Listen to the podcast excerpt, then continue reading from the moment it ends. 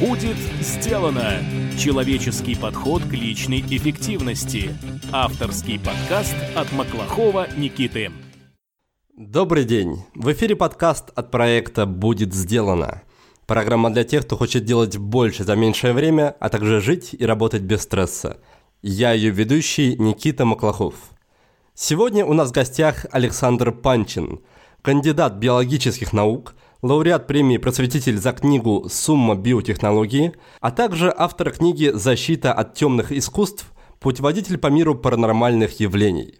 Мы поговорим о том, как помогают знания об особенностях мышления в повседневной жизни. Что такое премия Гудини и могут ли люди, заявляющие о наличии у себя экстрасенсорных способностей, подтвердить свои навыки в условиях научного эксперимента? С какими проблемами сталкивается современная наука – как мог бы выглядеть мир, в котором нет религии? Стоит ли заниматься практикой соционики, трансерфинга реальности, кармического менеджмента или других вещей, у которых нет никакой научной базы? Поговорим об этом и о многом другом. Александр, привет. Привет. Спасибо большое, что согласился на беседу, что пришел в гости. И хочу попробовать сразу немножко погрузиться в самую глубь Смотри, ты много всего знаешь и рассказываешь о ловушках мышления, о мифах в науке и в прочих местах, об умышленных и неумышленных случаях ввода людей в заблуждение. Скажи, чем тебе это помогает в обычной жизни? Как тебе помогают эти знания? Были ли ситуации, когда тебе это как-то спасло жизнь, возможно, сохранило здоровье? Было ли какое-то практическое применение у всех твоих вот этих сакральных знаний? Полно таких применений, когда есть желание получить, например, квалифицированную медицинскую помощь. Бывает так, что ты приходишь с какой-то проблемой к врачу, и врач выписывает, ну вот реально патентованную пустышку. И при этом внешне, да, как бы все это выглядит как совершенно нормальная клиника, может быть, даже частная клиника, платная клиника, но ты начинаешь сомневаться в том, что тот человек, который выписал тебе, скажем, сахарный шарик, э, в котором нет действующего вещества, что этот человек знает, что он делает. Ну и после этого обращаешься в другую клинику, и там другой врач ставит совершенно другой диагноз и внезапно выписывает препараты, которые если проверить по медицинским базам данных, действительно показаны при том диагнозе, который он поставил, и все как бы сходится. Ну и дальше как бы выздоравливаешь. Такого рода вещи, мне кажется, сегодня в России очень актуальны, потому что очень много есть проблем в научной сфере, в сфере образования, когда дипломы покупаются, диссертации списываются, и очень сложно разобраться, кто действительно является специалистом, а кто не является специалистом. Очень часто обращаются люди, связанные с бизнесом, когда к ним, как к инвесторам, приходят люди с какими-то невероятными девайсами, которые должны что-то там революционизировать, и они рассуждают на то, вложить в это деньги или нет. Но им там показывают тоже какую-нибудь диссертацию, показывают какой-нибудь патент, какую-нибудь лицензию. И люди не знают, можно доверять действительно работающее изобретение, на котором можно будет честно заработать. Или, может быть, это какой-то развод. В частности, вот а, одна из тем, которую мы пытались поднимать, а, это история про коммерческое гадание по отпечаткам пальцев, когда достаточно умные люди э, вложились, купили по франшизе девайс для того, чтобы потестировать человека по отпечатку пальцев и рассказать ему, какие таланты у него будут, какими видами спорта ему заниматься. А потом узнали, что это, в общем-то, не соответствует научной действительности. Ты привел хороший пример с врачом.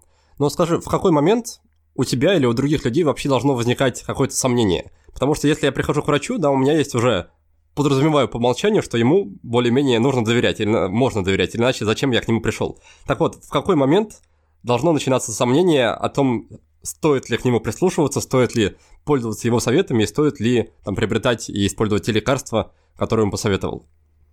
Ну, не обладая, на самом деле, каким-то базовым образованием, действительно очень сложно в какой-то момент понять, что тебе пытаются навешать лапшу на уши, но в данном случае просто те препараты, которые были мне прописаны, они относятся к очень специфической тематике, в которой я глубоко погружен. Это была история про как раз гомеопатию у комиссии по борьбе с уже наукой членом которой я являюсь, был меморандум про уже научность гомеопатии, когда берут какое-то вещество, разводят его в сто раз, потом еще в сто раз, потом еще в сто раз, и так делают там в среднем 30 раз, и в итоге получают нечто, в чем нету действующего вещества, но предполагают, что оно якобы может лечить. Современная наука всего этого не признает, есть очень масса исследований про то, что это не работает, и компетентному врачу полагается, как мне кажется, про такое знать. Собственно, когда я сталкиваюсь с врачом, который вот именно заведомую какую-то ерунду пытается мне предложить, то я в нем сомневаюсь.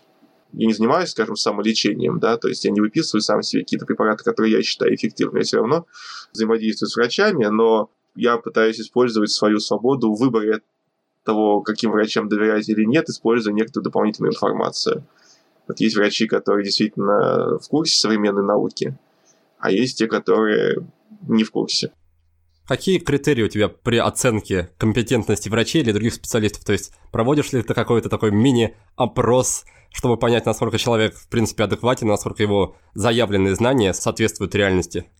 Я сам как бы биолог, да, мне в этом плане, опять же, легче, но вот конкретно в той истории, которую я описывал, почему второй врач, к которому я пошел, вызвал сильно большее доверие. Ну, не только потому, что он там выписал какие-то препараты, которые я, грубо говоря, могу найти в медицинских базах данных и посмотреть, что они эффективны, что и про них были клинические исследования, сделанные на нормальном уровне, но и то, как он объясняет, почему он не выписывает тот или иной препарат. Э, в его объяснениях не было каких-то явных ошибок в знаниях биологии, в знаниях, которыми я тоже обладаю, да, я могу оценить, что он не говорит какой-то явной глупости. Если вы приходите к врачу, он говорит там условно, мы будем лечить вас квантово-биорезонансными методами, которые восстанавливают вашу чакру и очищают вашу кровь от токсинов, то сразу бегите. А если врач такого не делает, то ну, это ему в плюс. Как бы критерии, на самом деле, тут сложно формализовать, потому что никогда не знаешь, с чем столкнешься. Но тут есть э, некоторая специфика в России. Например, у нас очень популярны некоторые методы псевдомедицинской диагностики. Ну, к таким людям я просто, наверное, сразу не пойду, но многие к ним ходят. Есть очень хорошая книжка Алексея Водовозова, это как раз врач-токсиколог. Книжка называется «Пациент разумный». И вот он там приводит некоторые очень актуальные для России методы псевдодиагностики. Ну, например, когда гемосканирование. Человек приходит в лабораторию, как бы такую, как бы медицинскую, у него берут анализ крови, но вместо того, чтобы сделать какой-то нормальный классический анализ, который во всем мире применяется, а берут, засовывают эту кровь под покровное стекло, иногда пыльное, иногда треснувшее, и прямо на глазах у пациента начинают ему показывать, какие у него там в этой крови паразиты, где у него там отложение каких-нибудь там солей или еще чего-то, но в действительности они выдают вот за вот эти вот проблемы выдают какие-то артефакты на этом стекле. То есть треснувшее стекло – это, естественно, отражение солей, а засохшая головка какого-нибудь комара – это там паразит, соответственно. Такого рода вещи, они у нас прям встречаются на каждом углу. А как ты относишься к ситуациям, когда люди приходят в, мягко говоря, нетрадиционную медицину не от хорошей жизни? Например, есть у человека какой-то нехороший диагноз – он в одну клинику сходил, в другую, ему нигде не помогают, и он волей-неволей идет уже искать другие способы лечения своего заболевания, обращается там к каким-нибудь целителям, гадалкам, прочим и прочим. И часто, да, в таких историях встречаешь позитивную развязку, что человек в итоге нашел какого-то волшебного целителя, и который ему смог помочь, хотя обычные врачи не смогли. Ну, тут бывает несколько разных типов историй. Бывает такое, что действительно человек столкнулся с плохой обычной медициной, да, то есть в клинике с ним плохо поступили, злые врачи, чисто человеческий конфликт, социальные такие вот факторы сыграли свою роль. И он поэтому разочаровался, это очень печально. Особенно печально, когда, например, человек вынужден в силу каких-то обстоятельств входить именно в одну какую-то клинику, он не может сделать выбор, он не может поменять клинику государственная медицина позволяет с какой-то периодичностью менять э, место, ну, где мы по полису получаем медицинскую помощь. Э, но, скажем, было бы, конечно, лучше, если бы было, было больше мобильности в этом, если бы можно было бы легче менять свои клиники э, в случае, если что-то идет не так. Но бывает так, что у человека действительно на самом деле никакой болезни нету, то есть она сильно надуманная. Например, есть люди, которые считают, что у них аллергия на беспроводное излучение. Вот что в этом случае должен сделать врач? На самом деле, по-хорошему, в такой ситуации человеку нужно как-то вежливо намекнуть, что у него проблема не в сфере физиологии тела, а что ему нужен специалист, либо психолог, либо психотерапевт. У нас есть некоторая предосудительность к психотерапевтам, сложившаяся в культуре. Почему-то люди очень не хотят с ними общаться и напрасно, потому что часто эти люди могут помочь. Есть, допустим, человек, действительно, у которого такой вот не, нереальный диагноз. В обычной клинике мы сказали, да вы здоровы, идите домой. Ну и тогда он обращается к альтернативной медицине, там говорит, да-да-да, это у вас все из родового проклятия, мы с вас его снимаем. И после этого человек такой уже убежден, что с ним все в порядке, и, собственно, а с ним действительно все было в порядке. Бывают сценарии, когда действительно человек становится лучше после похода в какую-то клинику, связанную с альтернативной медициной. Дело не столько в заслуге альтернативной медицины, сколько в том, что некоторые заболевания просто проходят сами, и бывает даже так, что нет нормального какого-то там очень эффективного лечения таких болезней. Просто единственное, что могут посоветовать, это изменить там образ жизни или какие-то пищевые пристрастия. Может быть, есть какие-то факторы, которые вызывают рецидив этого заболевания. Так вот, э, пациент обращается к альтернативной медицине, ему, собственно, дают те же самые рекомендации, плюс какую-то там магию над ним совершают, какое-то колдовство и этот пациент, ему становится лучше в силу каких совершенно не связанных с этой магией причин, но он почему-то думает, что это именно магия ему помогла. Ну, вот такого рода проблемы тоже встречаются. Ну и третья проблема – это то, что мы часто слышим показания людей, которые сходили с какой-то болячкой в клинику альтернативной медицины, и им стало лучше, но если, допустим, человек после такого похода умер, то он своего отзыва не оставит. Да-да, э, э, эффект выжившего, он никуда не девается. Я, кстати, вспомнил историю неплохую, иллюстрирующую как раз мой вопрос, и перед тем, как я про нее расскажу, хочу тебя спросить про остеопатию. Мы уже выяснили, что к гомеопатии ты относишься, мягко говоря, не очень позитивно. А что по поводу остеопатов и остеопатии? Считаешь ли ты это нормальным проверенным э, методом или направлением медицины, или это тоже, по-твоему, шарлатанство? Ну, в отличие от гомеопатии, оно как бы не противоречит прям законам физики, хотя у них а, довольно странные всякие представления, похожие на что-то такое эзотерическое, вот именно в самом учении, которые многие остеопаты используют. В данном случае все упирается в то, есть ли у них какие-то действительно научные исследования, показывающие, что это эффективно при этих заболеваниях. И я убедительных свидетельств такому не встречал. Гомеопатия прям такая стопроцентная тема, там ничего нет в этих препаратах, она не может работать.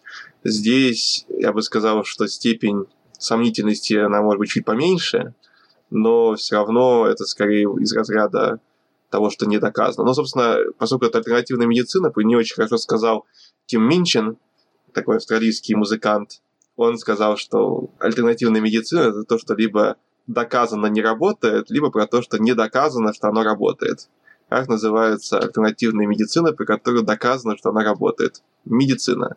Ну вот, остеопатия – это альтернативная медицина. Про нее не доказано, что она работает. Ну хорошо, тогда все-таки проведу эту историю. История одного из предыдущих гостей подкаста Артема Овечкина. У него долгое время было какое-то непонятное заболевание, которое долго как раз не могли диагностировать врачи он перепробовал разные там способы, методы, пока случайно как раз не наткнулся на остеопата, который жил буквально в соседнем доме. Этот остеопат использованием таких около эзотерических приемов, да, я поясню, в чем, в чем они заключаются, когда человек рукой проводит по телу и чувствует после какого-то специального обучения, чувствует, что не так в теле. Так вот, остеопат нашел у Артема защемление в нерва в таком месте, в которое просто не могли найти датчики. Снял защемление, и, в общем-то, заболевание прошло.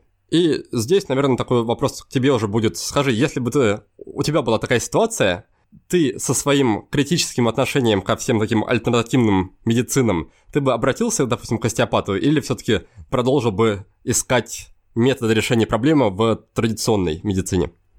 Почему, да, вот такого рода истории меня, например, ну, не убеждают? Человеку очень сложно на основании своего личного опыта понять, что вообще работает, что нет, что именно послужило причиной некоторого улучшения. Допустим, у человека что-то болит, если у него просто субъективная какая-то плохая оценка своего самочувствия, пример да, из, из книжки, который, мне кажется, полезно как можно больше популяризовать. Это история про то, как брали астматиков, их э, подвергали в случайном порядке четырем типам воздействия. Реальный препарат от астмы, плацебо-ингалятор, плацебо-акупунктура, то есть втыкали иголки под кожу, но в неправильные места. Поэтому специально даже неправильно. То есть, в принципе, акупунктура тоже альтернативная медицина, здесь она как бы была даже неправильна даже по меркам альтернативной медицины. И четвертое – это невмешательство. А, объективные показатели улучшались от реального препарата, и все остальное одинаково не работало. А когда людей спрашивали, что вам помогло, то люди оценивали все три вмешательства одинаково эффективными по сравнению с невмешательством. Поэтому, в принципе, зная про то, насколько тяжело самому на основании опыта единичного понять, что помогло, а что нет, я такой аргумент, в принципе, рассматриваю как нечто такое, ну, слабенькое. Если это противоречит современным научным данным, то, скорее всего, дело в чем-то другом. И сам я, на самом деле, в своей жизни очень много сталкивался с тем, что у меня было какое-то заболевание, пробовал его какими-то образами лечить, оно не проходило, а потом я просто забивал, и оно проходило само. И отсюда я заключаю, что совершенно не, нет ничего такого невероятного в том, что человек столкнулся с тем, что у него было какое-то заболевание, он пробовал его лечить, оно не проходило, а потом он пошел к магу, или к остеопату, или к гомеопату, и оно прошло само а не из-за этого мага. Но просто так совпало. Мне кажется, не лучшая стратегия ждать, когда заболевание пройдет, ведь ситуация может только ухудшиться. Ну, в зависимости от того, какое заболевание, бывают такие заболевания, с которыми действительно нельзя э, затягивать. И, ну, если не обратиться к врачу, если не лечиться, то это может закончиться э, смертью, чем-то плачевным. Но некоторые заболевания, они не прогрессируют. Ну, условно, какая-нибудь аллергия, да. Если мы говорим про такое заболевание, как грипп, то, с одной стороны, есть набор, набор методик, правил, которые нужно выполнять, следить за своим здоровьем. Но, но реально, допустим, очень эффективных противовирусных средств, по большому счету, нет. Даже то, которое считается там самым эффективным, оно лишь немножечко снижает продолжительность симптомов. Когда в таких случаях начинают принимать какую-то магию, то нет ничего удивительного, что, ну да, болезнь проходит через некоторое время. Так, а если вернуться к предыдущему моему вопросу и рассмотреть конкретную ситуацию, в которой гипотетически попал и не смог справиться со своей болезнью, она прогрессирует, ты бы в итоге выбрал альтернативную медицину или, там, или бы смирился, или пошел бы искать дальше проверенные способы? Не, я не думаю, что я бы пошел в альтернативную медицину, я просто не вижу в этом абсолютно никакого смысла. То есть с тем же успехом я мог бы, я не знаю, помолиться, повесить э, за, заряженную подкову, не знаю, над, над входной дверью. Но это все примерно из одного такого рода. Если что-то не имеет реально доказанной эффективности, то да, зачем это применять на себе? Но э, что можно было бы, например, сделать, это допустим, ситуация такая, что есть какая-то болезнь, и существующие препараты, которые вроде как должны помогать, не помогают, то может быть, что есть какой-то препарат, который сейчас находится в стадии клинических исследований, то есть мы еще не знаем, работает это или нет, но, по крайней мере, кто-то честно пытается разобраться в этом. Такого рода для себя путь я вполне, вполне понимаю. Друзья, хочу напомнить, что взаимодействовать с нашим проектом можно не только вот так вот через прослушивание подкаста. Также, во-первых, можно присоединиться к нашему клубу патронов, наиболее преданных слушателей подкаста, и таким образом поддержать подкаст материально, и также при этом получить некоторые эксклюзивные бонусы и приятности. Во-вторых, вы можете приобрести мою книгу, которая вышла в издательстве «Миф». Она называется так же, как и подкаст «Будет сделано» и посвящена вопросам личной эффективности, привычек и всего такого – на нашем сайте вы можете заказать книгу с моим автографом и доставкой в любую точку нашей страны или даже всего мира. В-третьих, если вы курите и уже вот-вот созреете к тому, чтобы бросить, у нас для вас есть программа под названием «Свобода от сигарет». За 4 недели программы вы не только распрощаетесь с сигаретами, но также узнаете много нового о тех механизмах, которые управляют вашим поведением – ну и, наконец, в-четвертых, наша гордость – это курс полезного действия.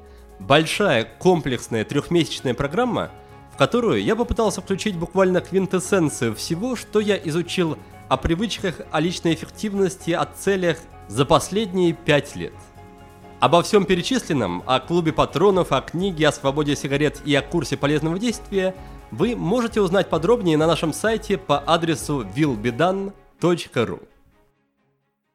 Скажи, а насколько разумно отказываться от какого-то инструмента, да, здесь речь не только о лекарствах уже в целом, да, на основании только того, что пока нет этому какого-то подтверждения. Да, допустим, на примере.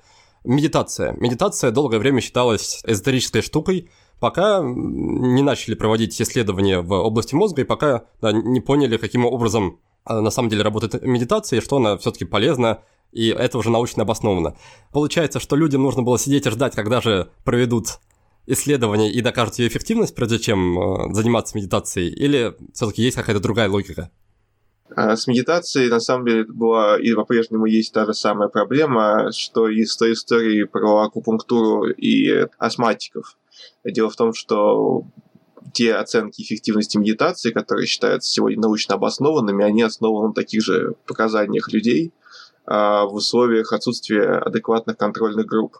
Когда делали эксперименты и сравнивали, допустим, эффективность медитации с активным контролем, то есть это когда одна группа людей, допустим, медитирует, а другая группа людей, ну, не знаю, условно смотрит телевизор, и при этом им говорят, что это тоже поможет, то особой разницы-то, в общем-то, и нету. Поэтому, на самом деле, с медитацией вопрос ее научной обоснованности, он до сих пор не решен. Да, то есть дело обстоит еще хуже, да? Дело обстоит еще хуже. Но, то есть, э, если кому-то нравится заниматься медитацией, как бы, ну, я его ни в коей мере не отговариваю. Я к тому, что с научным обоснованием есть большая проблема. Я попробую какую-нибудь метафору повести. Вот, допустим, нужно заколачивать гвозди и есть там инструмент молоток, но человек подвыпивший молотком не попадает. Ему говорят, ну вот видишь, ты молотком попасть не можешь, поэтому давай, давай вот мы будем концентрироваться на этом гвозде, пока он не забьется сам. Да, наука еще не доказана, что так можно сделать, но вдруг это работает. Ну, у меня есть сомнения, что это работает. Я не вижу смысла тратить время на, на что-то такое, потому что, в принципе, один из самых ценных ресурсов, которые у нас есть, это наше время. Я тебя перебью, мне кажется, ты немножко перевернул метафору. В случае с медитацией было бы, что человек бивает молотком, а ему говорят, ну, ты знаешь, молотком еще эффективность молотка не доказана, давай-ка подождем, пока вот тебе, например, знаю, кувалда огромная, с ней точно все в порядке. Нет, ну в том-то и прикол, что в эффективности молотка как бы современная наука не сомневается. А в эффективности медитации сомнений достаточно много. А если мы говорим про гомеопатию, то, в общем-то, э, мало сомнений в том, что она не работает.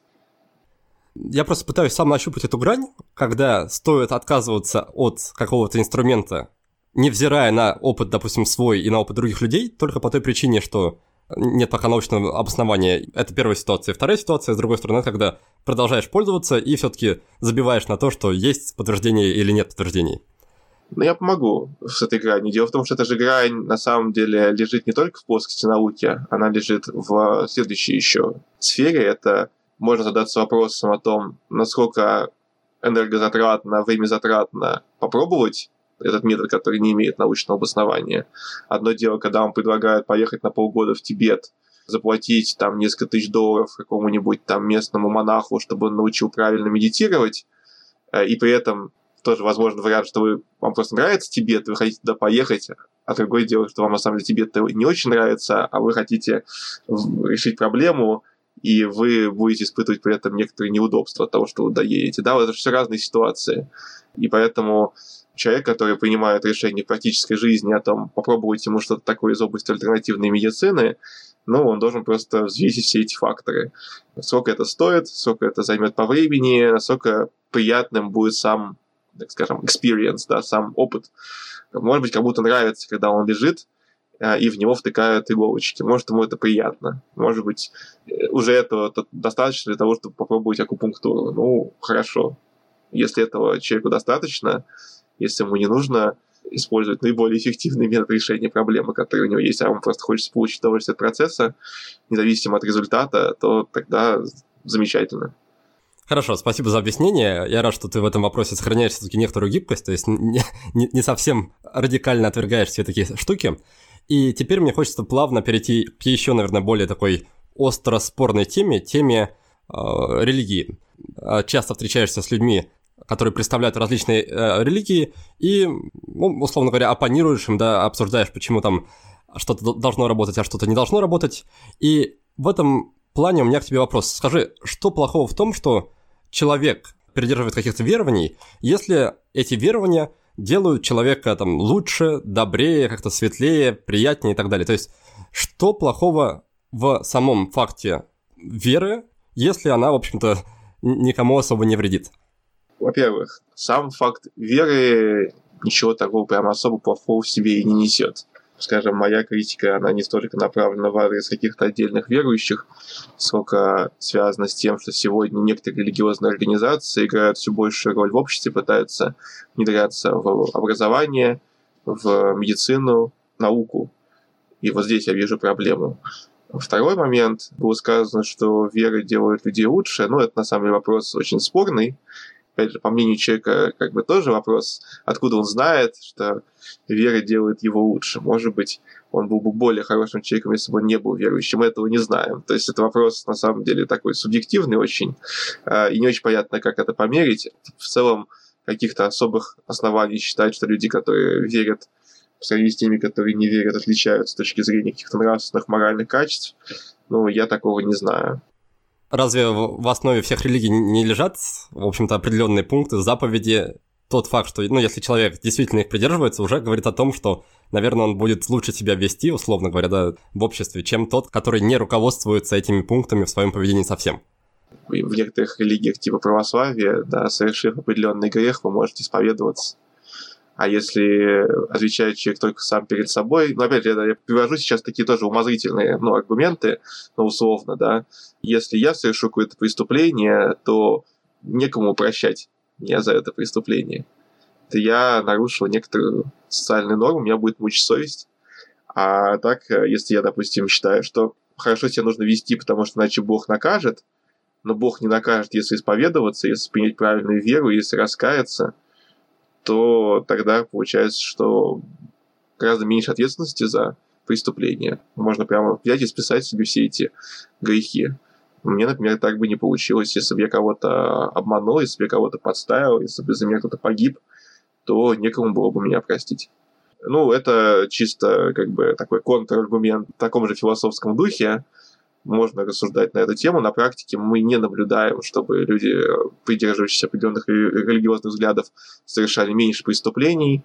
Были некоторые исследования, ну, я бы не сказал, что они прямо очень надежные, но эффект там был скорее в противоположную сторону, что в тюрьмах перепредставлены люди религиозные по сравнению с э, нерелигиозными. Если мы берем процент нерелигиозных людей в обществе, то мы бы ожидали, что их в тюрьмах должно быть столько же вероятность совершения преступления, она не должна, как бы, по идее, коррелировать.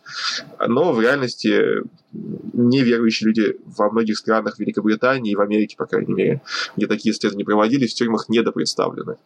Поэтому это спорный вопрос э, про то, что религия помогает человеку быть лучше.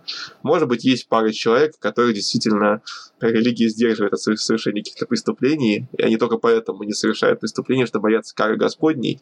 Но к таким людям у меня тоже есть вопрос, действительно ли они хорошие люди, если единственное, что сдерживает их от совершения преступления, это опасение, что они потом будут вечно в, в аду гореть.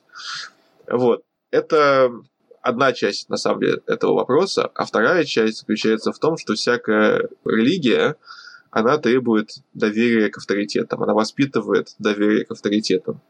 Нужно чтить традиции, нужно слушаться старшего, нужно слушаться высокопоставленного церковного иерарха, мне кажется, что сам принцип такого мышления, когда мы доверяем каким-то авторитетам, он очень пагубен не только в рамках науки, где нельзя полагаться на авторитеты, нужно все обосновывать, доказывать, но и вообще в повседневной жизни, потому что вокруг нас очень много людей авторитетных, но при этом некомпетентных, и если человек привык по жизни не проверять, а доверять, причем доверять даже таким, скажем, совсем необоснованным утверждением, просто потому что ему сказали, вот, вот так оно есть, вот накажут тебя за это высшие силы, то и в других вопросах человек может придерживаться определенных суеверий. Действительно, есть куча исследований про то, что религиозность положительно скоррелирована с, например, там, верой в астрологию, хотя вроде бы православная церковь считает астрологию там чем-то плохим.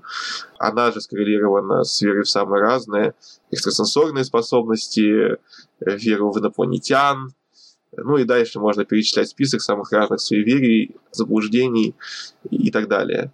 То есть подрывается критическое мышление, и человек дальше не использует это критическое мышление в самых разных жизненных ситуациях, где оно могло бы ему сильно помочь. Я считаю, что не столько нужно бороться с верой или с религией, сколько важно бороться за критическое мышление. Но если человек начнет критически мыслить, то для него и сама концепция слепой веры в какое-то высшее существо покажется ему странной. Александр, ты в начале своего ответа сказал о том, что у церкви, как у организации, как у системы, есть некоторые такие, мягко говоря, нехорошие, наверное, поступки по отношению да, к обществу, государству, что она пытается войти в те сферы, в которых ей, по сути, изначально не должно быть места. А скажи, не считаешь ли ты, что у науки, как у системы, в принципе, тоже есть похожие проблемы в том, что много, допустим, коррумпированности в науке, что многие исследования проводятся не объективно, а под воздействием каких-то структур. Наверное, самый такой пример, который приходит на ум, это Coca-Cola и армия ученых, которые спонсированы Coca-Cola и которые публикуют множество исследований о том, что сахар в Кока-Коле не влияет на ожирение, а влияет на ожирение только отсутствие спорта, например. Плюс подтасовки результатов и так далее и тому подобное. То есть, я думаю, ты и так э, в курсе всех этих ситуаций. Так вот, нет ли здесь каких-то аналогий, что любая система, да, она в конечном счете, ну, ведет себя не так, как, наверное, задумывалась изначально. Нет в этом плане супер большой разницы между системой там церкви и системой науки. Отличный вопрос. Сначала маленькая ремарочка. Я не слышал про исследование про то, что сахар в Кока-Коле или где бы то ни было не влияет на ожирение. Это как раз научный консенсус, что калории, как, какой бы форме мы их не употребляли, они способствуют э, набору веса, и один из основных методов похудания – это меньше есть. И источник калорий имеет может быть, некоторое значение, но любые калории способствуют набору веса. Но это так, да, в науке бывают самые разные проблемы, самые разные косяки. Я очень активно поддерживаю деятельность диссернета, который выискивает списанные диссертации. Я очень недоволен тем, что в Академию наук вошел в качестве члена-корреспондента РАН такой Олег Эпштейн. Это гомеопат, который делает то, что мы называем скрытой гомеопатией, то есть они называют свои препараты гомеопатическими, но они по сути гомеопатические, а он их называет просто релиз-активные, и под таким новым брендом пытается это пропихивать в науку. Или, например, в МГУ, это моя альма-матер, есть один доктор биологических наук, который занимается тем, что заряжает воду на компакт-дисках, которые получили какое-то неведомое излучение, скачанное из интернета. Такого рода вещь, вещей внутри науки, внутри научного сообщества это очень много, этого хватает.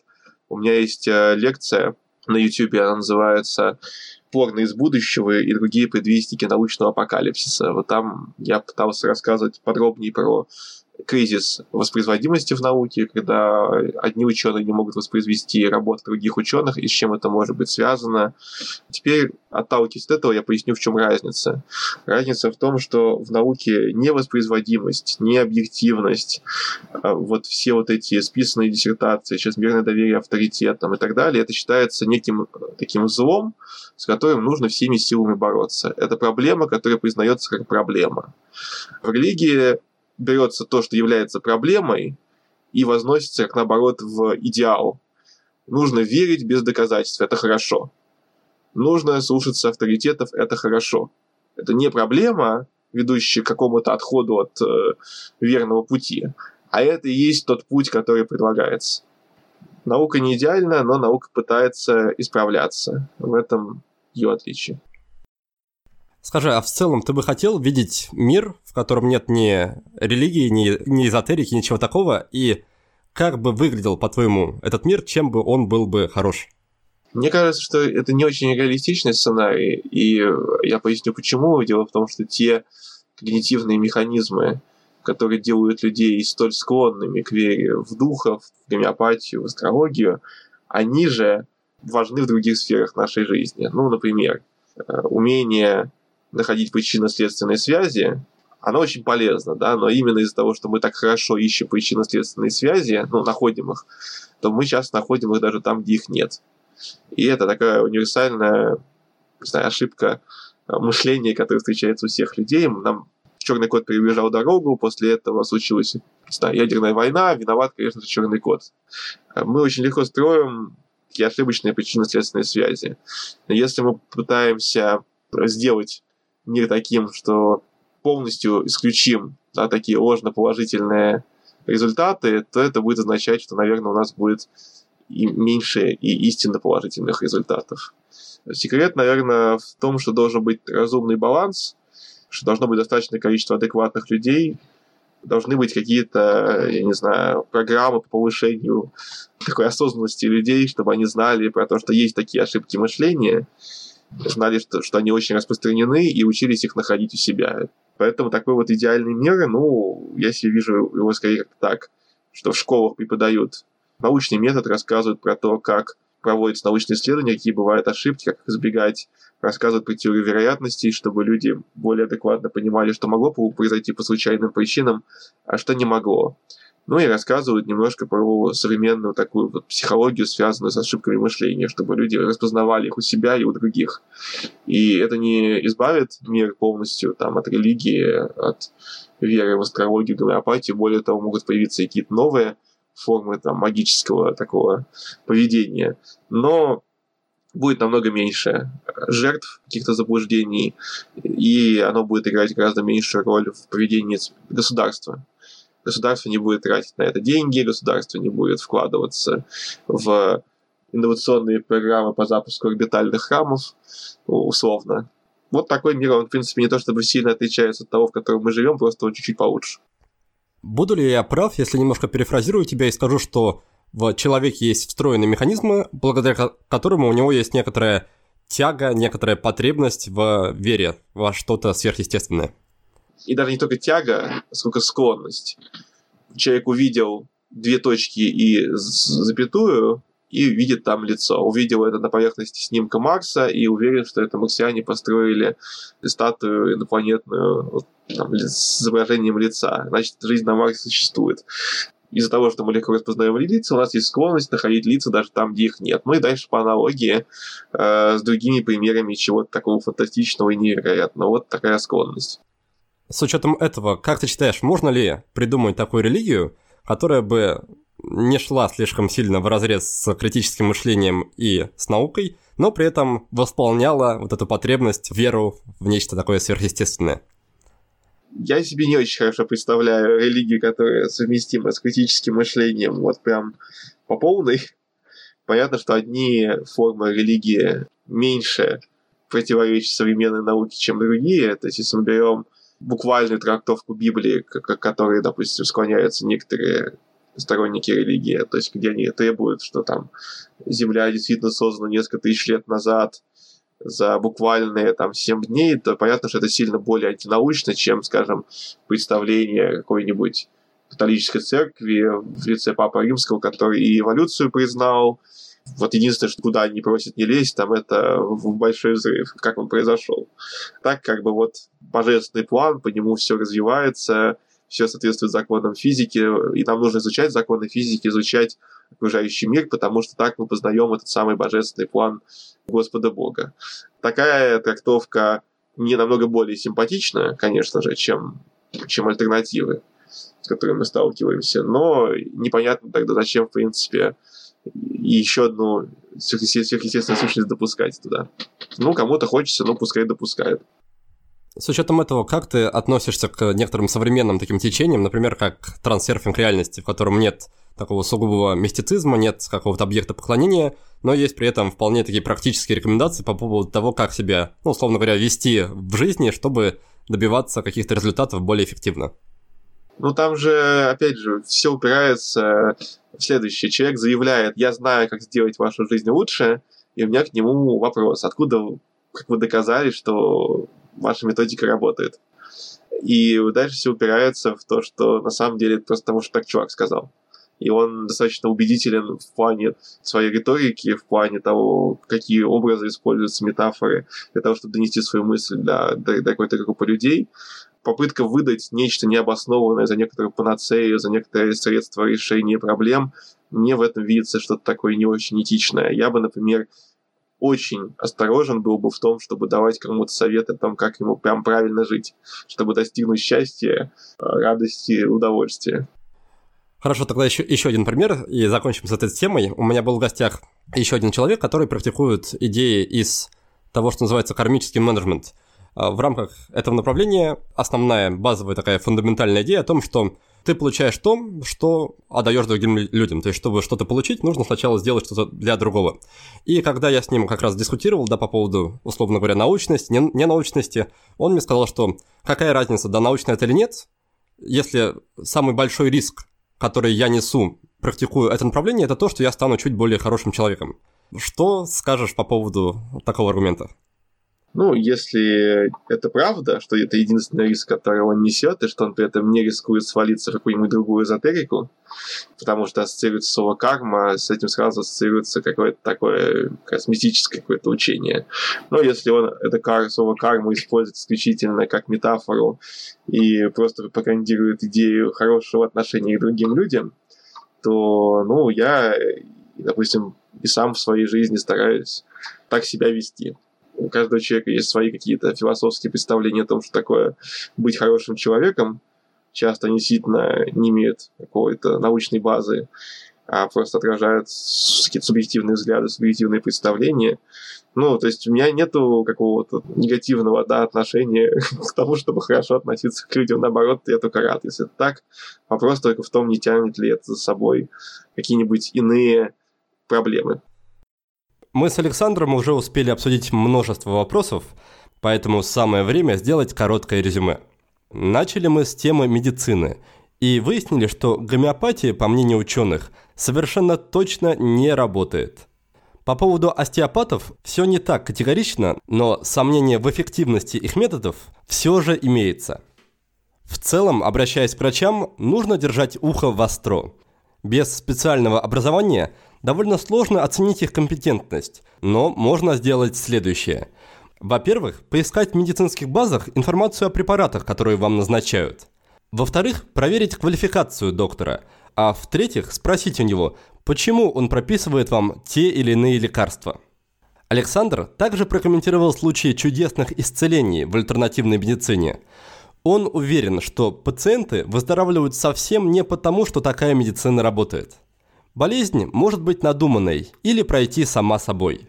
А иногда пациент вылечивается просто из-за того, что меняет привычки или образ жизни. Если уж совсем ничего не помогает, то Александр предлагает вместо того, чтобы обращаться к альтернативной медицине, принять участие в клинических исследованиях новых лекарств. Далее мы перешли к теме религии. Оказывается, у человека существуют когнитивные механизмы, которые делают его склонным к вере в разные вещи – Поэтому обойтись совсем без религии или эзотерики вряд ли получится. Но можно чаще включать критическое мышление и выбирать, чему верить, а чему нет. Например, можно верить в трансерфинг реальности или кармический менеджмент. Но стоит помнить и о том, что эти методики не проверены наукой и основаны на субъективных гипотезах их авторов. Главное здесь не увязать в эзотерике и прислушиваться к здравому смыслу. Александр перечислил некоторые проблемы религий. Наиболее интересная из них связана с доверием к авторитетам. Мой гость считает такой принцип мышления пагубным, поскольку он мешает проявлять осознанность в обычной жизни. Хорошо, давай тогда двинемся к следующей теме. А, насколько я знаю, да, по, по крайней мере, из твоих же слов в других интервью, одно из таких базовых убеждений, которых ты придерживаешься в, там, в жизни и в науке, это убеждение о том, что нужно всегда сомневаться в своих убеждениях и нужно быть готовым отказаться от своих каких-то старых знаний, если ты столкнулся с доказательствами того, что они перестали быть актуальными или они устарели. Пока что я здесь не, не собрал нигде? Нет. Хорошо, тогда скажи, как с учетом этого можно вообще хоть о чем-то говорить с уверенностью, что-то, условно говоря, пропагандировать, преподносить? Не стоит ли в этом случае каждую свою фразу, каждый свой ответ – начинать, начинать со слов вроде там «я, конечно, там могу ошибаться, я, конечно, могу быть не на 100% правым, но с учетом там имеющейся у меня информации ситуация выглядит так». Ну, на самом деле это подразумевается в большинстве случаев. Во многих вопросах, во многих ответах я проявляю некоторую неуверенность. История такая. В, в наука сейчас не претендует на прям какую-то абсолютную истину. Да? Наука — это всегда поиск наиболее правдоподобных ответов на те или иные вопросы. Это всегда конкуренция разных гипотез. Это всегда возможность усомниться в том, что то или иное объяснение тех или иных результатов такого-то исследования является наилучшим. Предложите что-то получше. Когда, допустим, популяризатор науки рассказывает на широкую аудиторию про какие-то вещи, он рассказывает научную картину мира, ту, которая сегодня считается наиболее правдоподобной. Можно оговориться при этом, и многие оговариваются, что действительно какие-то вещи могут поменяться. Но есть при этом вещи, которые очень хорошо установлены, то есть вероятность того, что это не так, очень маленькая. И есть вещи, которые, ну, плохо установлены, в этом случае про это обычно так и говорят, что вот это на самом деле вещь сомнительная. Ну вот, например, да, в ответе там, про гомеопатию хорошо установлено, что гомеопатия не работает. Ответ про остеопатию менее радикальные, да, то есть с этим есть большие сомнения. А если меня спросят, скажем, про Э, использования антибиотиков для того, чтобы убивать бактерии, то, то можно сказать, что хорошо установлено, что антибиотики убивают бактерии, потому так они называются. Сейчас я перефразирую. Вот есть как бы две крайности, да, одни люди говорят, что все относительно, а другие говорят, что вот есть истина в последней инстанции. Обе крайности, на мой взгляд, ошибочны. Есть просто вещи, которые хорошо установлены, есть вещи, которые установлены плохо, и задача честного человека, рассказывающего там про науку, не просто дать какое-то утверждение, но и сообщить, насколько в этом утверждении сегодня люди сомневаются или не сомневаются. Вот молекула ДНК, двойная спираль. В этом сомнений мало. В общем-то, никаких особых-то и нет. А если я скажу, медитация не помогает лечить депрессию, то здесь я повешу другую степень уверенности. Скажу, что ну, давайте это еще поизучаем. Хорошо, давай тогда немножко вернемся чуть назад, поближе к началу нашего разговора, где мы говорили о том, что стоит почаще задумываться о достоверности тех или иных вещей и, в принципе, почаще вообще думать. Как раз у моего коллеги Максима Дорофеева есть на этот счет фраза, что в любой непонятной ситуации думай. Вопрос будет такой. Как известно, я надеюсь, что с этим ты согласишься, процесс мышления, процесс осознанного раздумывания и принятия решений, он довольно трудозатратен, да, мозг экономит энергию, именно поэтому, в общем-то, люди не любят думать, потому что это тяжело и, можно сказать, больно. Так вот, не приведут ли советы о том, что нужно постоянно сомневаться в чьих-то решениях, в авторитетах и так далее, и так далее, не приведет ли это к тому, что человек, человеку не будет хватать, условно говоря, энергии на другие сферы жизни? То есть он будет постоянно сомневаться в своих убеждениях, в решениях, в авторитетах, но после этого будет уставший, чтобы сделать свою работу качественно. Здесь, разумеется, да, эта картина тоже э, утрированная, крайняя, но надеюсь, что суть вопроса ты понял. Да, я понял. Ну, на самом деле мозг-то, он энергию потребляет более-менее в стабильном режиме, более-менее постоянно. Действительно, мы часто ленимся подвергать сомнению те или иные идеи, не хотим тратить на это свое время, но это не то, что прям нас истощает плане физического метаболизма или что-то в этом роде. Если, если кто-то так себе это представляет, то это не совсем так. А действительно, есть очень интересные исследования про то, насколько люди склонны задумываться о том, правильно ли они думают, и к чему может приводить, когда люди этого не делают. И замечательная книжка Даниэла Канемана «Думай медленно, решай быстро». Канеман – это лауреат Нобелевской премии по экономике за работой по психологии – такая концепция, что есть условно два способа мышления. Один называется система 1, когда мы автоматически, не задумываясь, принимаем какие-то решения, основываясь на большом количестве эвристик, основываясь на каких-то самых разных факторах, которые мы часто даже не осознаем. А система 2 это вот требует внимания и позволяет как раз корректировать ошибки, которые допускает система 1 позволяет нам совершать какие-то сложные мыслительные процессы, брать квадратный корень из какого-нибудь большого числа, такого рода вещи, сложные интеллектуальные задачки решать. Оба типа мышления в жизни важны, никто не отрицает важности первого способа, то есть принимать быстрые, интуитивные э, решения. Это может быть особенно важно в какой-то кризисной ситуации, когда вы столкнулись с какой-то опасностью, нужно срочно решить, что делать. У вас нет времени, чтобы прям все взвесить, все продумать. Нужно действовать сейчас. При этом мы часто сталкиваемся с возможностью спокойной обстановке посидеть и подумать. Подумать о долгоиграющих факторах в нашей жизни. Допустим, я сижу в кресле, я ничем не болею, ничто мне не угрожает, и я думаю для себя на будущее, вот буду ли я условно лечиться там той же гомеопатией. У меня есть время, чтобы сделать research, чтобы почитать научные статьи, и я могу, понимая, что ответ на этот вопрос будет играть какую-то роль в моей дальнейшей жизни, может повлиять на мое здоровье, я могу потратить какое-то время на то, чтобы в этом разобраться, используя как раз весь арсенал критического мышления. Поймав себя на мысли, что здесь я могу заблуждаться, запомнить про это, и когда есть свободное время, когда есть спокойная обстановка, сесть, задумываться и возрадоваться, если удалось исключить какую-то систематическую ошибку, как недостаток, который мешал высокой эффективности, высокой продуктивности раньше. А давай немножко разовьем эту ситуацию. Вот я, допустим, сомневаюсь по поводу какого-то вопроса, да, э, это уже пример из моей реальной э, ситуации. Сомневаюсь по поводу какого-то вопроса, захожу в интернет, начинаю читать источники, и часто, очень часто получаю кучу диаметрально противоположных мнений, каждое из которых вроде как подтверждено чем-то, и сделать после этого объективный выбор мне еще становится еще труднее, чем до того, как я начал изучать эти источники.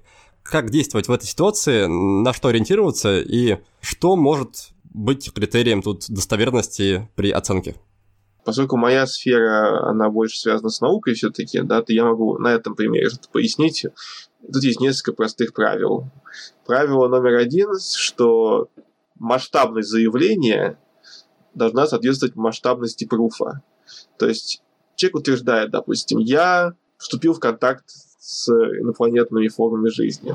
И я утверждаю, что это вот факт. Я вот провел некоторый эксперимент, который доказал, что на какой-нибудь планете есть жизнь, и мы с ней пообщались.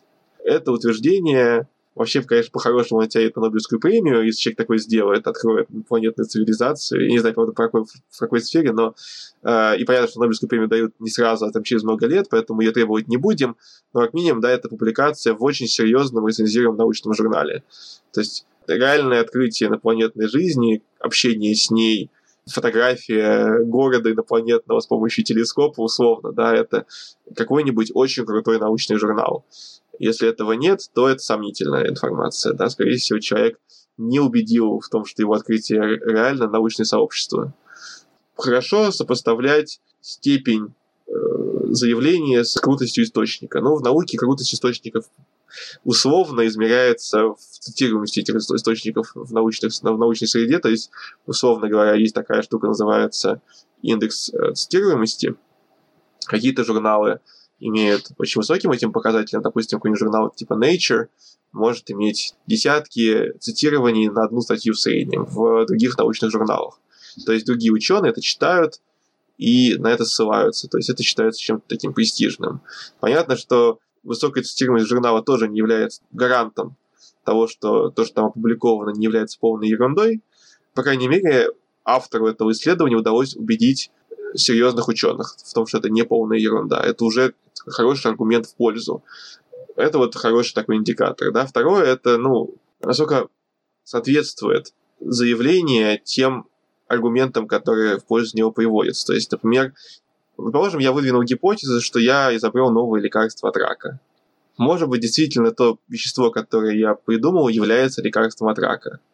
Но пока я этого не доказал, это является гипотезой. Соответственно, если я говорю, у меня есть гипотеза, что это является лекарством от рака, то я веду себя честно. Если же я говорю, что смотрите, я придумал лекарство от рака, давайте вы мне дадите денег, я вас буду этим лечить, а на вопрос, а где ваши пруфы, я говорю, знаете, ну, наука еще это не доказано, конечно, но вот вы попробуйте, и оно помогает, то это явный пример шарлатанства. Если человек говорит, что 100% лечит рак, то извольте предъявить прям очень крутые пруфы в очень крутых научных журналах. Если говорить это просто гипотеза, тогда не, не надо никого этим лечить. Пруфов таких прям требует тоже, ну, не надо, ну, окей, гипотеза, это и есть гипотеза. Спасибо за ответ. А, знаешь, в последнее время я все чаще натыкаюсь на то, что очень полезно и в научной среде, и обычным людям очень полезно знать, по крайней мере, основы мат-статистики, математической статистики. Скажи, как у тебя у самого с ней дела? Как ты изучал? Какие есть для этого наиболее понятные и простые методы и источники? И как в этом во всем можно разобраться простому человеку без э, соответствующего специального образования? Ну, мне очень повезло, потому что у меня еще в школе был курс теории вероятностей, который мы проходили на уроках информатики. Но дальше в университете у нас был курс комбинаторики, курс теории вероятности, курс мат-статистики, это все немножечко разные даже предметы. У нас был курс мат-методов биологии, курс биоинформатики. Там, в принципе, многие задачки тоже связаны с теорией вероятностей. Поэтому у нас было очень много предметов, связанных со статистикой, и э, без этого, на самом деле, в моей области науки было бы очень затруднительно. Там постоянно приходится какие-то вещи оценивать на предмет того, могло так совпасть случайно или не могло, как мы это будем оценивать. Нужно приводить какие-то критерии, какие-то оценки давать. Для всех, наверное, людей вот, нужно усвоить хотя бы простую мысль, что теория вероятности, она очень контринтуитивна. Она очень сложна, она очень непонятна. И наши попытки прикинуть вероятность какого-то события по случайным причинам очень часто заканчиваются ошибочным выводом. И вот уже само понимание вот этого должно мне кажется, уберечь от большого количества поспешных выводов. Одна из э, классических ошибок, которые совершают люди в области теории вероятностей, это история про так называемое множественное сравнение. Попробую пояснить на пальцах.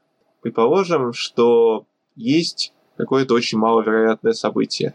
Вот давай проведем эксперимент. Могу ли я угадать э, число, о котором ты будешь сейчас думать? От 1 до 20. Готово? Готово. 16. Нет. Нет, но с вероятностью 1 двадцатая, 5% я бы угадал. А теперь э, представь себе, что я бы угадал. Ты бы, наверное, удивился. Я был бы в шоке. Вот, ты был бы в шоке. И вот теперь показываю да, схожую историю. После лекции одной ко мне подходит девушка, задает тот же самый вопрос, и я угадываю ее число и она в шоке. Я думаю, блин, как ты это сделал, ты мои мысли прочитал, а я про себя думаю, ну, просто я на самом деле этот эксперимент ставлю уже там в 30 раз. Э, с моей точки зрения, да, ничего невероятного не случилось. Рано или поздно я натолкнусь на человека, число которого я угадаю. И дальше я могу как бы изобразить из себя экстрасенса. И, кстати, многие экстрасенсы, они на самом деле чем-то похожим пользуются.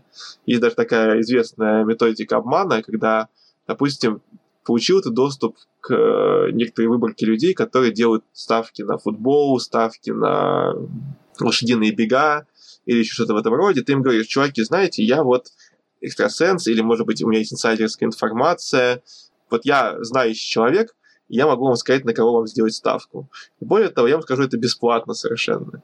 И человек говорит, ну, нужно ставить, допустим, там, на «Зенит». Но при этом одним людям даешь одну рекомендацию, другим людям даешь другую рекомендацию – и с кем-то не сработало, а с кому-то ты дал правильный совет. И эти люди начинают уже подозревать, что, может быть, ты и правда что-то знаешь. Дальше отбираем тех, кому мы уже один раз дали правильный ответ, и предлагаем им второй раз совет, но уже, может быть, за плату. И некоторые люди соглашаются. Опять же, кому-то дадим правильный ответ, кому-то дадим неправильный ответ. И если выборка изначальная была большая, то можно дойти до того, что какому-то человеку мы дадим, допустим, там 4-5 правильных советов подряд.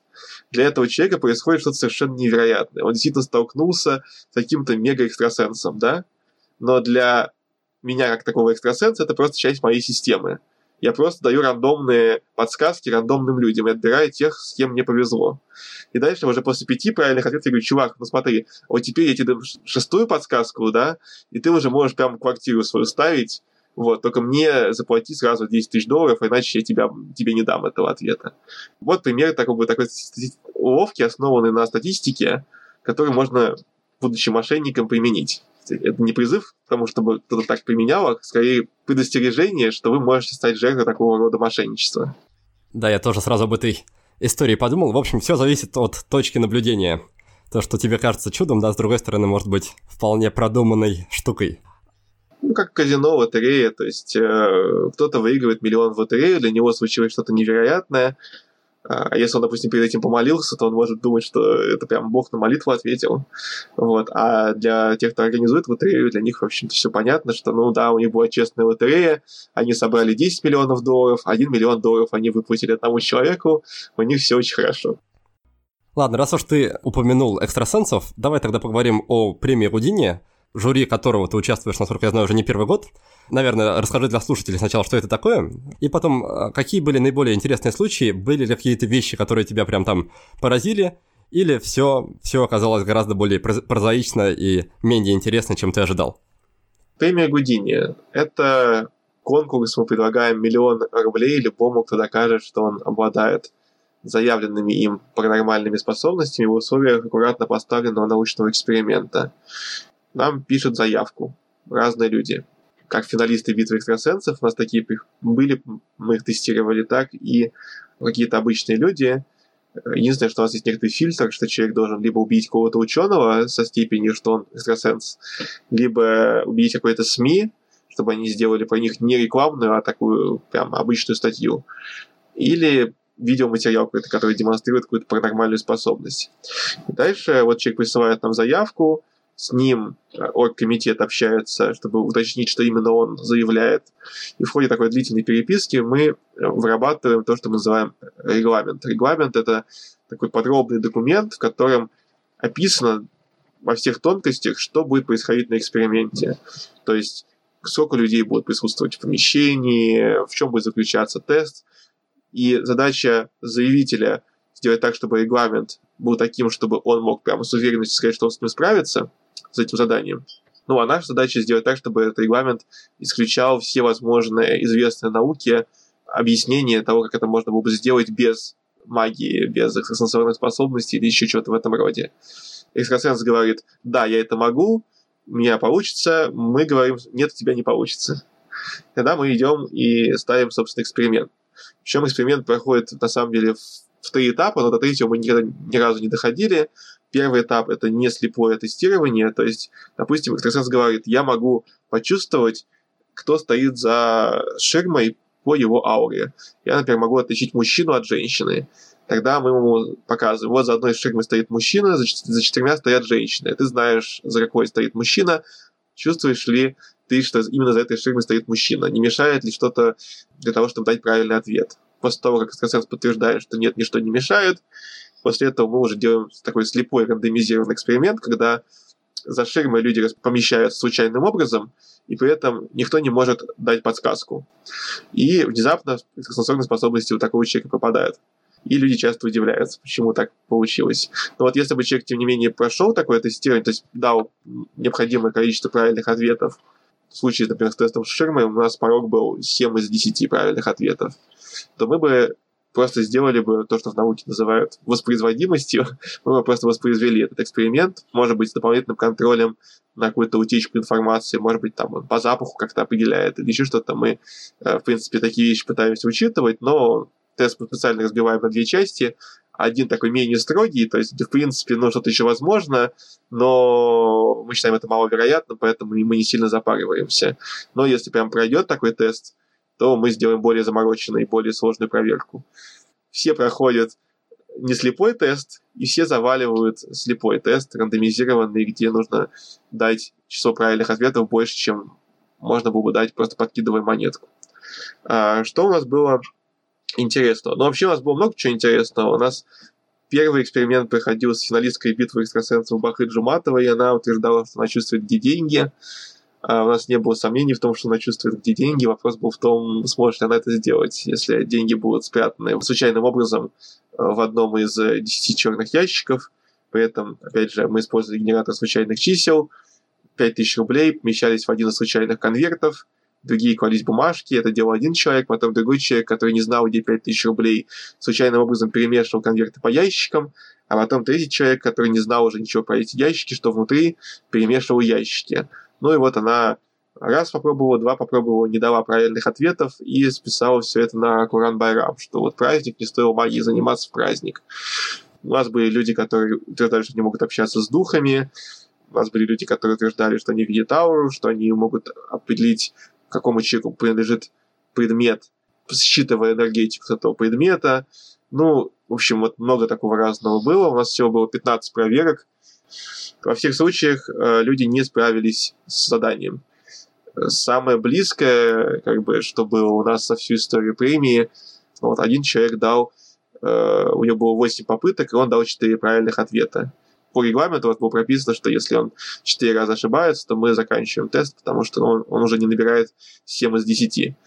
Вероятность того, что один конкретный человек даст 4 хотя бы правильных ответа в таком тесте, примерно 3,3%, но так же, как в примере с лотереей, да, когда мы тестируем большое количество людей, вероятность того, что хотя бы один из 15, грубо говоря, покажет такой же результат, она сильно больше, чем 3%. Тоже вопрос самой всякой теории вероятностей. Скажи, а почему люди вообще соглашаются на участвовать в таком эксперименте, на что они надеются, и как еще они реагируют, когда оказывается, что тест не пройден? Есть ощущение, что это люди, которые искренне верят в свои способности, потому что если бы они были мошенниками, которые используют фокусы, какие-то трюки, то они бы знали, что эти трюки использовать не получится, потому что есть заранее прописанный регламент, и можно заранее оценить, получится или нет использовать какое-то мошенничество. Объяснений у них было ну, много разных. Обычно объяснения связаны с какими-то внешними факторами. Ну, например, мужчина утверждал, что он помогал даже каким-то МВДшникам в поисках людей, и когда у него не получилось в нашем тесте найти, собственно, человека искомого за ширмами, он объяснил это тем, что поскольку никто не был в реальной опасности, то у него не было мотивации. Была одна проверка, которая закончилась скандалом, ровно одна, у нас было три заявительницы, которые должны были определить, какой из победителей битвы экстрасенсов изображен на фотографии. Фотографии были подвешены тыльной стороной к нашим заявителям, в, они были помещены в конверты, и конверты были подвешены на веревке. Никто не справился с этим заданием, э, но у нас в регламенте было прописано, что после того, как тестирование закончится, мы все конверты скрываем и показываем не просто, что какая там была фотография, но и что там не было второй фотографии, что не было какого-то такого жульничества с нашей стороны. Мы про это забыли, и наши заявители нам про это не напомнили. Это наш был косяк. Но мы показали всем запись технической камеры, где видно, как закладывают фотографии в конверты, и видно, что фотографии кладутся по одному в конверт. Но мы, тем не менее, как бы сказали, что у нас косяк, поэтому давайте за наш счет мы вас всех снова привезем, и проведем еще одну проверку уже прям прям по-хорошему. И вот одна заявительница согласилась, и у нее снова не получилось. Ну, одна просто отказала, а одна не просто отказала, а она пожаловалась своему мужу, который у нее маг, и этот муж начал, значит, всех проклинать, и сказал, что мы ОПГ, что мы жулики, мошенники, и что с нами нельзя связываться. В общем, у него была такая страшная ненависть к нам вот, э, запретил другим людям приходить к нам на премию Гудини под угрозой, что он их лично проклянет всех. Так что теперь у каждого, кто ходит к нам на проверку премии Гудини, есть такое оправдание, что у них не получилось, потому что их прокляли. Вот. В общем, вот такие вот бывают забавные случаи. Да уж, опасно связываться с такого рода людьми. Ладно, давай тогда постепенно переходить к финальному блоку, финальной части нашей беседы. Скажи, если бы ты мог дать людям 3-5 советов по поводу вот своей темы убеждений, сомнений, критического мышления и так далее, то какие бы это были советы? Что бы ты порекомендовал людям делать, думать на какой-то регулярной повседневной основе? Ну, я бы посоветовал, на самом деле, прочитать уже упомянутую книжку Канемана, думаю, медленно решай быстро. Прочитав ее, почаще осознанно задумываться о том, какое решение мы приняли, обдумав его, да, какое решение у нас возникло чисто спонтанно, и действительно ли оно является правильным. Может быть, оно является правильным, может быть, нет, полезно задумываться. И особенно, если есть на это свободное время, если есть возможность где-то после своих дел, после работы посидеть, спокойно подумать о том, выбор, который был совершен в тот или иной момент жизни, был ли он правильным. Есть ли у тебя какой-то, не знаю, шаблонный список убеждений, над которыми стоило бы задуматься. Ну, там, возможно, список из 100 пунктов. Номер один – это ГМО «добро или зло», номер два – там что-то еще, чтобы люди могли просто пройтись по нему и понять, как у них дела обстоят. Ну, пожалуйста, вот те темы, которые чаще всего всплывают так, в таком в общественном сознании, которые могут повлиять в некоторых случаях, да, конечно, это не про всех касается, не все станут соучастниками каких-то процессов, где данное знание будет важным, но там отрицание связи между ВИЧ и СПИД. Тема часто поднимается. ВИЧ существует и вызывает СПИД. Если есть сомнения, то поищите по этому поводу информацию. Важность прививок. Есть всякие истории про то, что прививки вызывают аутизм. Это не так. По крайней мере, данных в пользу этого нет. Подробно можно почитать разборы такого рода мифов, как они возникали, например, в книжке Аси Казанцевой в интернете кто-то не прав там много всяких разных популярных э, холиварных тем, которые обсуждаются. Медицина. С медициной сложно, потому что там есть огромный комплекс самых разных как реально научных методов, которые иногда ставятся под сомнение. Например, есть люди, которые боятся делать эхо, есть люди, которые боятся сделать эко, потому что опасаются, что какие-то будут проблемы со здоровьем, если делать это корпоральное оплодотворение. В действительности, некоторым людям, если корпоральное оплодотворение показано, просто потому что, например, человек может быть носителем какого-то генетического заболевания, есть, допустим, высокий риск того, что это заболевание передастся ребенку, и чтобы этот риск минимизировать, делают ЭКО плюс пренатальную генетическую диагностику. То есть отбирают такого э, эмбриончика, у которого все в порядке с генами, у которого не будет тяжелого заболевания, при котором он будет страдать э, всю жизнь. Дальше есть всякие темы, связанные с э, той же самой экстрасенсорикой, магией, целительством, вот такого рода практиками. Тут на самом деле есть очень поучительная история. Скажем, Стив Джобс, он был сторонником альтернативной медицины, и когда у него была э, диагностирована раковая опухоль, она была операбельная у него, но он вместо того, чтобы прооперироваться, он пошел заниматься всяким веганством, ходил каким-то медиумам, в общем, делал такие странные вещи, и в итоге э, упустил возможность. В итоге равно пришлось оперироваться от этой опухоли, но за это время она успела дать метастазы, и он умер уже от метастаз. Это к вопросу о том, что стоит задумываться. Вот если действительно человек столкнулся с какой-то серьезной болезнью, часто полезно получить несколько независимых мнений, получить мнения разных специалистов и сопоставить, кто из них более убедительный, у кого лучше пруфы, у кого лучше более научные представления о том, как правильно это лечить. Наверное, это такое основное. Не хочется прям перегружать людей, чтобы они пошли прям все гуглить, все искать. Мифов и заблуждений так много, что если мы продолжим о них говорить, выпуск затянется еще на пару часов. Поэтому мы остановимся и перейдем к рубрике «5 в одном», но сначала вспомним основные идеи второй части нашей беседы. Мой гость подчеркнул, что наука не претендует на истину, а лишь ищет наиболее правдоподобные ответы. Некоторые из этих ответов подтверждены исследованиями и приняты учеными. Другие же вызывают массу вопросов. Александр предлагает сформировать список вопросов, по которым у вас нет точной информации, где вы можете заблуждаться – Далее стоит найти время и спокойно подумать над этими вопросами и поискать информацию. Как проверить достоверность информации? Здесь есть три правила. Первое. Масштаб заявления должен соответствовать масштабу доказательной базы. Второе правило. Заявление должно быть подкреплено весомыми аргументами. И третье правило. У источников, которым можно доверять, обычно высокая степень цитируемости. В заключение Александр рассказал о премии Гудини и о тех проверках, которые проходят экстрасенсы, чтобы выиграть миллион рублей. Заветный приз пока что никто не получил, потому что еще никому не удалось подтвердить свои способности в условиях строгого научного эксперимента. И это еще один повод задуматься о том, стоит ли верить во все подряд. Давай тогда перейдем к нашей финальной рубрике. Рубрика называется «Пять в одном». Задаю пять коротких вопросов. Первый вопрос будет касаться книги. Скажи, есть ли такая, которую ты или перечитываешь чаще других, или даришь другим людям чаще других? Есть э, две книжки, которые я прочитал вот в, в недавнем прошлом, да, которые на меня произвели большое впечатление. Книжка Роба Бразертона «Почему мы верим в теории заговоров», какие особенности человеческой психики заставляют людей думать, что есть страшный заговор в основе терактов 11 сентября, что это именно государство все подстроило в такого рода вещи, или там лунный заговор, или убийство президента Кеннеди. Ну, понятно, что там примеры больше из американской культуры, но именно поэтому они очень полезны, потому что люди очень легко замечают чужие заблуждения, но гораздо хуже замечают свои собственные. Но вот на, на чужих заблуждениях легче научиться критическому мышлению, чтобы потом уже обратить его в адрес своих каких-то идей. Ну а вторая книжка, это есть такой антрополог Паскаль Буае, он написал книжку «Объясняя религию, природа религиозного мышления».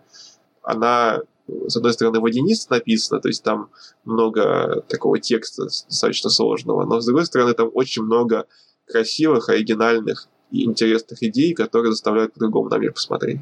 И все это очень хорошо в плане научной аргументации. У автора много научных статей, и он ссылается на научные публикации. Есть, спасибо. Второй пункт будет касаться привычки. Скажи, есть ли такая привычка в твоей жизни, которую ты очень любишь, которой ты многим, возможно, обязан, и если бы остальные привычки исчезли из твоей жизни, ты бы оставил именно эту? На ум приходит только привычка делать факт-чекинг перед тем, как запустить что-нибудь в социальные сети. Мне кажется, что было бы сильно лучше, если бы люди придерживались такой привычки. Было несколько примеров, когда я ее не соблюдал, выложил некоторые материалы, которые были фейком, и после этого было стыдно. И с тех пор я эту привычку только усилил.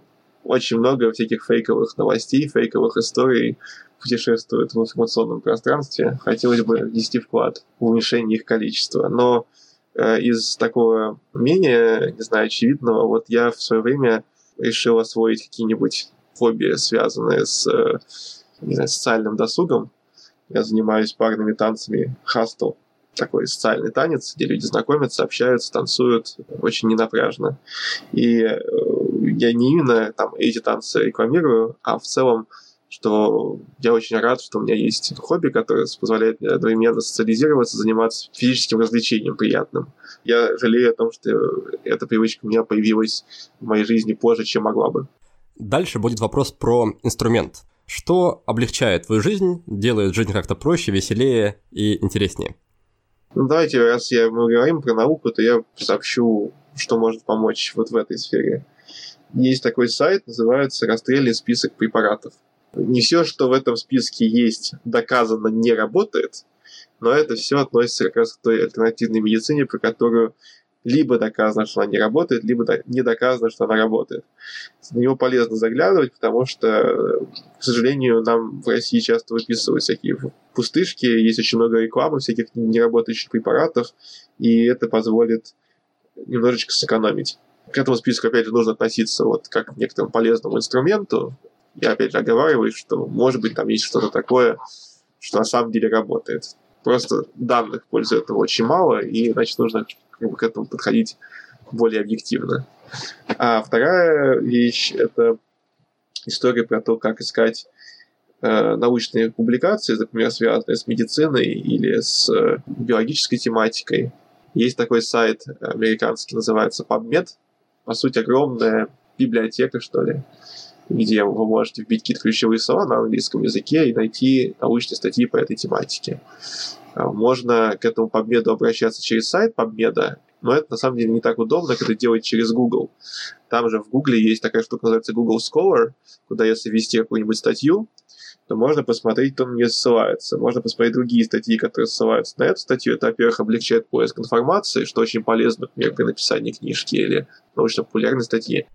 Хорошо, с этим тоже разобрались. И дальше будет пункт про вопрос. Скажи, какой вопрос ты бы людям посоветовал задавать самим себе, чтобы они могли прийти к каким-то открытиям, внутренним трансформациям, озарениям, к чему угодно? То есть какой вопрос полезно задавать себе самому почаще?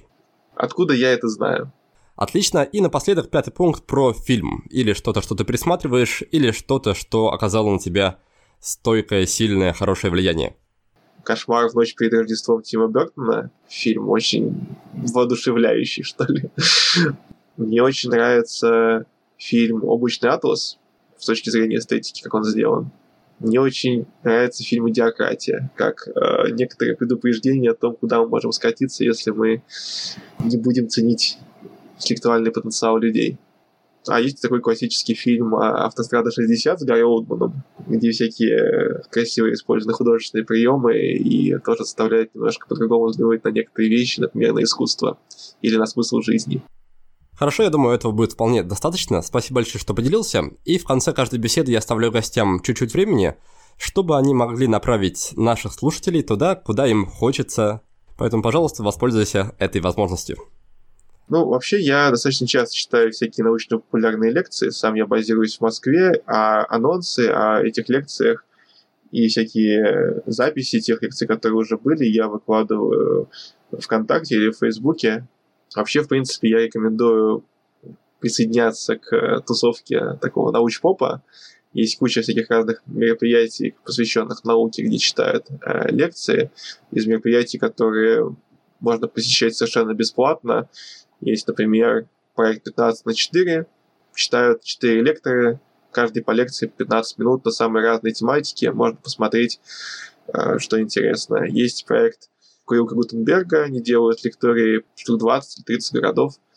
А в Москве и в Питере проходят форумы «Ученые против мифов». Там много интересных, хорошо подготовленных докладов, делают как раз тематику, связанную с разными мифами. Помимо тех э, двух научно-популярных книжек, которые я упомянул за моим авторством, если интересно вот что-то в духе идиократии, а, у меня есть новелла, которая называется «Апофения», про мир, в котором как раз Мракобесия победила, э, заняла самые важные государственные ниши, и вот во что может вылиться такой мир, если мы не будем критически мыслить. Тогда на этом будем постепенно прощаться. Александр, спасибо тебе за интересную дискуссию. Спасибо всем, кто нас сегодня слушал. Успехов и до новых встреч. Всего доброго. Вы прослушали очередной выпуск подкаста от проекта «Будет сделано». Чтобы вы могли извлечь из него еще больше пользы, я оформил для вас специальные бонусные документы. В них в очень удобном и красивом виде собраны все самые главные идеи и рекомендации от наших гостей по каждому выпуску. Напишите пару приятных слов на странице подкаста в iTunes или опубликуйте ссылку на подкаст на своей странице в любой из социальных сетей, а после этого напишите мне в личные сообщения или на почту, и я буду рад отправить вам эти бонусные документы. Также не стесняйтесь присылать мне обратную связь, вопросы, идеи и комментарии – а я, в свою очередь, приложу все усилия к тому, чтобы каждый выпуск был интереснее и насыщеннее предыдущего. Оставайтесь с нами, и все самое важное в жизни будет сделано.